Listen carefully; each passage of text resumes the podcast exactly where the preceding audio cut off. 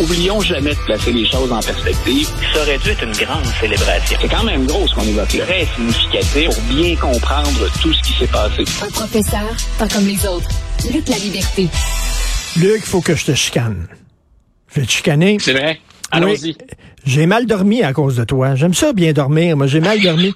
Luc m'a écrit cette semaine en disant, Richard, tu dois regarder un documentaire qui s'intitule Displace Rules. R-U-L-E-S, sur Crave. Un documentaire d'un jeune réalisateur, un peu comme Michael Moore, qui s'est promené aux États-Unis avec sa caméra. J'ai regardé ça, Luc, avec mon fils de 14 ans hier. On a regardé ça. C'est une vision cauchemardesque des États-Unis. Tu regardes ça, tu dis, coudon, les États-Unis, c'est un asile à ciel ouvert. Premièrement, c'est qui ce jeune-là qui est parti avec sa caméra? Il est fantastique. Là. Écoute, il y a, puis tiens, je vais en rajouter une couche. J'allais te souhaiter à ton clan familial et à toi une, euh, vous souhaiter une bonne année 2023. je constate que j'ai contribué à vous gâcher le portrait en, en partant. Écoute, juste pour, euh, je viens de, je viens de lire, j'effectuais une petite revue de littérature comme je le fais chaque matin. Euh, Andrew Callaghan, c'est quelqu'un qui est à la tête de sa propre petite émission sur ce qu'on appelle le Channel 5. Euh, c'est quelqu'un qui fait dans ce type de journalisme-là euh, qui est provoquant, qui est euh, et qui est vraiment terrain. Et en passant, on va y revenir, mais dans Displace Rules, euh, il prend des risques réels. Il s'expose et il met sa sécurité personnelle en danger. Mais juste pour ajouter une couche au petit côté gore associé à ce document-là, il a été hier accusé par deux femmes sur TikTok de harcèlement sexuel. Donc, euh, tout est dans tout. Ça mon fils, mon fils me dit ça hier parce qu'il a regardé le film puis il, était, il dit voyons c'est incroyable puis il a fait une petite recherche puis il dit papa il été accusé d'agression sexuelle. Je dis bon coudon. Mais donc ce documentaire là c'est qu'il se promène ouais. chez les complotistes, chez les trumpistes, puis autant là, les extrémistes de gauche que de droite et il montre que dire il y a une polarisation délirante aux États-Unis. Tu regardes ça tu dis ils sont pas sortis Écoute, du bois. Si, si nos auditeurs veulent euh, regarder, écouter le, le, le, documentaire, tu disais d'ailleurs, je pense, quand on échangeait tous les deux, c'est Michael Moore sur les stéroïdes, c'est oui, oui. à peu près ça. Euh, même type de montage, un peu spectaculaire, mais euh, efficace en même temps. Si vous vous apprêtez à regarder le documentaire, assurez-vous que ça va bien cette journée-là. C'est-à-dire, assurez-vous que vous n'êtes pas désespéré, vous n'avez pas le moral bas, que vous n'avez pas perdu confiance dans la nature humaine, parce que ça risque d'achever le travail. Euh, écoute, deux choses me sont venues en tête alors que j'écoutais ça. On couvre la, politique régulièrement. Donc, la première, M. Biden vient de dire il n'y a pas longtemps, America is back. Et il répétait aux Américains à conférence de presse, euh, il a dit, vous savez, ce que les gens me disent quand je dis America is back, la réponse c'est oui, mais pour combien de temps? Euh, donc, j'ai pensé à cette déclaration-là en même temps que j'écoutais le documentaire. Et l'autre, une déclaration particulièrement maladroite et d'un synchronisme épouvantable la déclaration d'Hillary Clinton dans la campagne électorale contre Donald Trump qui disait que dans les partisans de Donald Trump, il y a, en anglais, la formule était a basket of deplorables. Donc, des, des déplorables, des, des non fréquentables. Euh, C'était maladroit. Euh, particulièrement maladroit si on veut être la présidente de tous les Américains, mais il y avait du vrai dans cette formule-là.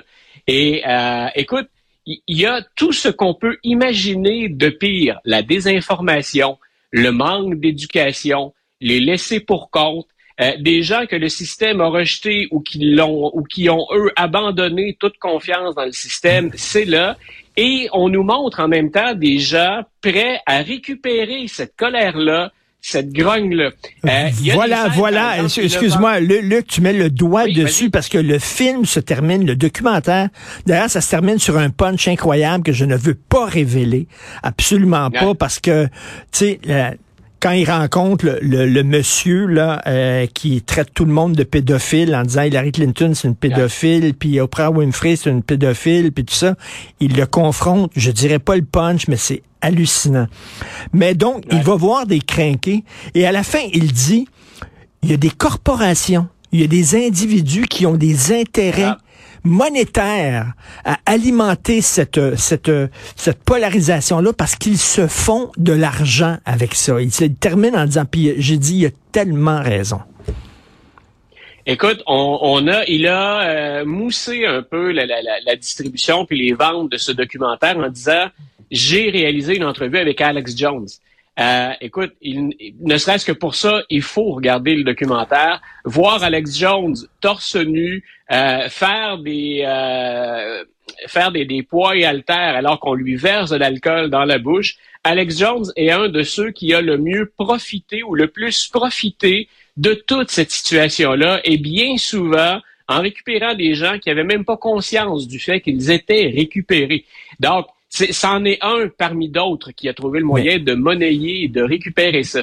Euh, une autre scène, écoute, on est on est père de famille tous les deux. Euh, un autre moment de la vidéo du documentaire qui m'a troublé, c'est le jeune enfant. Cette famille hein, de, de, de, de, complotistes, le père et la mère sont tombés dans QAnon euh, à plein. Puis QAnon, j'ai déjà écrit là-dessus expliquant comment ça fonctionne. Euh, c'est des complotistes qui entretiennent des complots entre eux. Ça n'a plus de fin, ça n'a aucun sens. Mais c'est également un monde, c'est un univers parallèle. Mais moi, ce que j'ai trouvé troublant, c'est les en... non, on peut dire ben correct que les parents s'assument. C'est que les enfants finissent par être rejetés et se couper du monde réel en raison de, puis j'utilise le terme en sachant ce que ça signifie, en raison de la folie ou de la dérive des parents.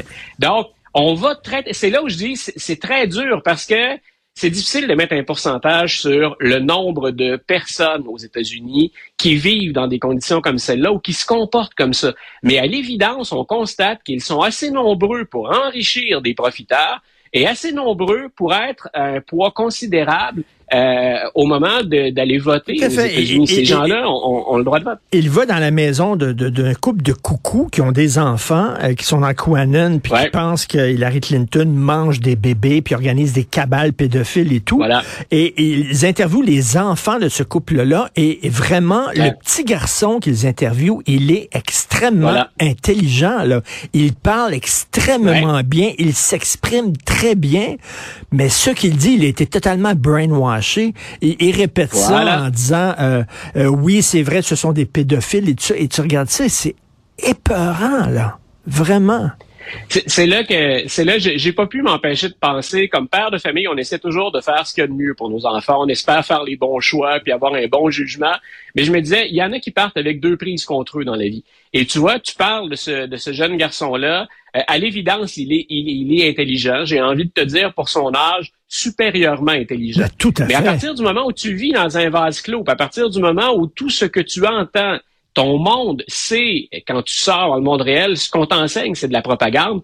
Il arrive quoi quand tu arrives à l'âge adulte? Hein? Il, y en a qui arrivent à faire le contrepoids, il y en a qui arrivent à s'ouvrir, mais euh, on est en train de créer une autre génération euh, de gens avec qui on va avoir des, des, des, problèmes. Et ça explique, entre autres, euh, quand on parle de crise contre le gouvernement, c'est une des choses qui m'inquiète énormément. Je pensais pas dire ça un jour. Euh, quand j'ai commencé à enseigner l'histoire américaine, il y avait déjà ces thèses selon lesquelles on assistait, on était en train d'assister au déclin américain. Et il y a plusieurs grands experts ou plusieurs penseurs, philosophes, historiens et compagnie qui disaient euh, ben, on, est entre deux, on est entre deux choses. Soit c'est le déclin réel des États-Unis, puis ils vont s'effondrer, soit on assiste à un repositionnement des États-Unis qui ne peuvent pas demeurer aussi dominants qu'ils l'étaient après la Deuxième Guerre mondiale. J'étais très souvent, ou je rejoignais souvent le cas de ceux qui disaient c'est un repositionnement. Euh, mais plus j'étudie ces jours-ci, et il faut le dire, il y, a un point de bascule. M. Trump n'est pas responsable, ou Donald Trump n'est pas responsable de tout. Au contraire, il a exploité des choses. Mais c'est épeurant de constater que cette réalité-là est plus importante qu'on le pensait.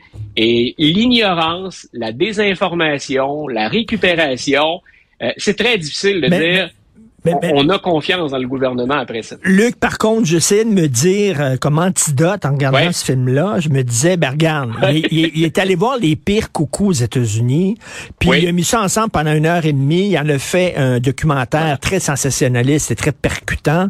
Euh, puis là, je pensais évidemment au Vox Pop de Guinantel. C'est certain que Guinantel interviewe les gens, puis il garde dans ses Vox Pop les plus, les plus niaiseux, les plus ignorants. Euh, jusqu'à quel point le documentaire de ce gars-là est représentatif des États-Unis, ça, je le sais pas. Mais tu vois, une des choses qui est intéressante aussi dans le documentaire, puis là, je remonte au début du documentaire, puis même à, la promotion du documentaire, c'est euh, ça a été fait. Il le faisait pas pour ça. Il savait pas que ça allait se produire. Mais ce qu'on constate, c'est que tout ça débouche sur les événements du 6 janvier 2021. On est encore là-dedans aux États-Unis. On a plus de 900 arrestations et mine de rien, le compteur tourne encore. On va continuer à arrêter des gens en lien avec ça. Et il y a un autre procès qui se déroule actuellement pour sédition. Donc, euh, est-ce que c'est marginal dans l'ensemble de la société américaine? Ta réflexion, elle est bonne. C'est mm. c'est pas un vrai documentaire au sens où Michael Moore ne fait pas de véritable ben, documentaire non plus. Michael Moore, Michael Moore fait des pamphlets. faut en prendre et en laisser. Mm. Donc, il y a cette distance qu'il faut garder avec ce que Callaghan fait lui aussi. Mais ce que j'ai trouvé intéressant, c'est que tous ces gens-là qu'il croise sur sa route, puis ils voyagent en VR, hein, tu, euh, il, se déplace par ses propres moyens, puis il va vraiment au cœur, il réussit, en guillemets, à infiltrer des groupes comme des suprémacistes blancs. Mais on voit déboucher tout ça sur la colère puis la violence qui s'est exprimée le 6 janvier 2021.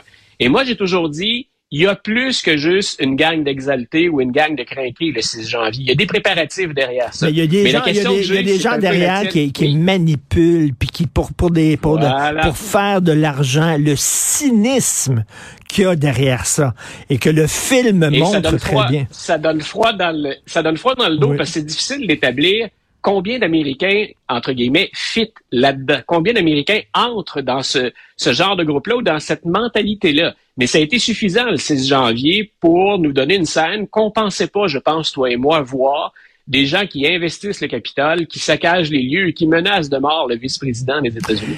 Il faut voir ça, Displace Rule. Je suis très déçu parce que je regardais le documentaire puis je me disais, hey, ce petit jeune-là, là, il a pas froid aux yeux. Il est vraiment le fun. Non, vraiment. De savoir qu'il y a des, des, des, quand même des accusations graves contre lui, je trouve ça décevant. Rapidement, euh, euh, CNN présente une série documentaire sur Rudy Giuliani, l'ancien maire de New York.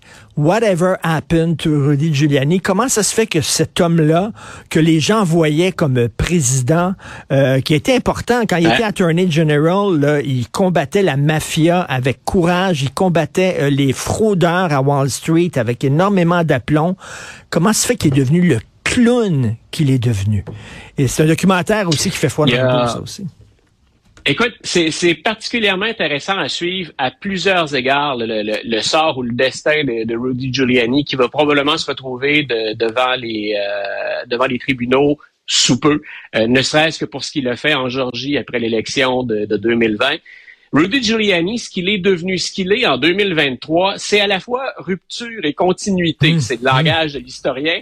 Euh, M. Giuliani, ça a toujours été de ses origines très, très modestes. Son père est un malfrat en passant. Hein. C'est une deuxième génération d'immigrants. Il y a euh, une grosse partie de la famille qui est dans la police, puis une autre qui est dans le crime. Ça ne s'invente pas. Et le père de Giuliani lui avait dit évite de tomber dans le crime. Dans les rares conseils sages qu'il lui a donnés, c'est fais donc pas ça. Donc, ça le rejoint beaucoup plus tard, mais Écoute, c'est une histoire typiquement américaine et c'est une histoire pleine de grands et de petits moments. Mais on oublie à quel point, même dans ses meilleures années, quand il se fait à l'Attorney General, quand il se fait le, le, le, le, grand chasseur du crime à l'intérieur de la ville de, de, de, New York, de Gotham City, quand il devient le maire, on oublie toujours le, caractère sensationnaliste. On a dit de lui que c'était Trump avant Trump. Euh, il a été, euh, il a été très fort pour critiquer les, les, journalistes. Quand il a fait le ménage à New York, ça n'a pas été subtil, puis ça a été très dur pour les minorités ethniques. En même temps, il avait une poigne de fer. C'est quelqu'un qui a vraiment fait la chasse aux criminels. Et bien sûr, tout le monde a en tête ces images de M. Giuliani sortant d'un nuage de débris le 11, après le 11 septembre 2001. Les caméramans le cherchaient et ses chauffeurs le cherchaient. Bon, on disait, ben, M. Giuliani, il est là-bas, là où ça se passe. Donc, il est passé du maire de l'Amérique à candidat à la présidence. Mais c'est après 2008, après son échec pendant les primaires, c'est John McCain qui a affronté Barack Obama. Après ça, on le perd. Euh, il s'en va dans le privé, comme bien des politiciens. C'est un avocat, on le sait. Donc, il va euh, entrer dans le privé et faire de l'argent. Il n'y a pas de mal à ça.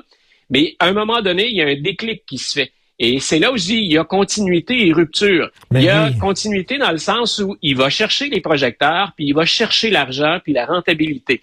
Et le sommet pour lui, ça a été de se mettre au service de Donald Trump. Et finalement, il y a perdu sa crédibilité et il n'a pas fait d'argent avec ça. Mais donc, il a joué la même carte qu'il avait joué précédemment, mais probablement qu'il a misé sur le mauvais cheval. Et, dans le documentaire, tu vois là que c'était, il y avait Dr. Jekyll et Mr. Hyde euh, au sein de, il y avait, il y avait un bon côté puis un mauvais côté. Pendant longtemps, il a réussi à dompter son mauvais côté. C'était le bon côté qu'on voyait, le bon Dr. Jekyll, mais avec les années, euh, finalement, le Monsieur Hyde est sorti. Euh, et, et, et le Monsieur Hyde et le monsieur Hyde avait un penchant marqué pour le scotch. C'est documenté, il y a plusieurs articles qui font état de ça. Et on l'a vu à l'occasion, ses proches l'ont dit par la suite, des membres de sa famille, on l'a vu à la télévision en état d'ébriété. Donc, il y a certaines déclarations, certaines mimiques qu'on a récupérées où il a carrément l'air dément. Bien sûr, ce sont des montages et c'est facile à exploiter mais c'est fait sous l'influence de l'alcool. Il y a donc eu ce, mélange entre, tu le dis bien, hein, entre le, côté sombre de Giuliani, mais ce qu'il a toujours été. C'est une bête de médias, c'est une bête de notoriété. Puis une partie du rêve américain, c'est de devenir à l'aise financièrement. Euh, Trump là-dedans représente bien ça, puis Giuliani à sa manière aussi. Exactement. le, le, documentaire de CNN le représente bien. C'est What Happened to Rudy Giuliani, America's Mayor. Et euh, là aussi, ça donne assez froid dans le dos. Hein, ce qui est devenu maintenant, il est gonflé, il est devenu ridicule totalement. Écoute. Ça fait peur les États-Unis, mais faut dire une chose, mon cher Luc, on s'ennuie jamais avec eux autres. Jamais.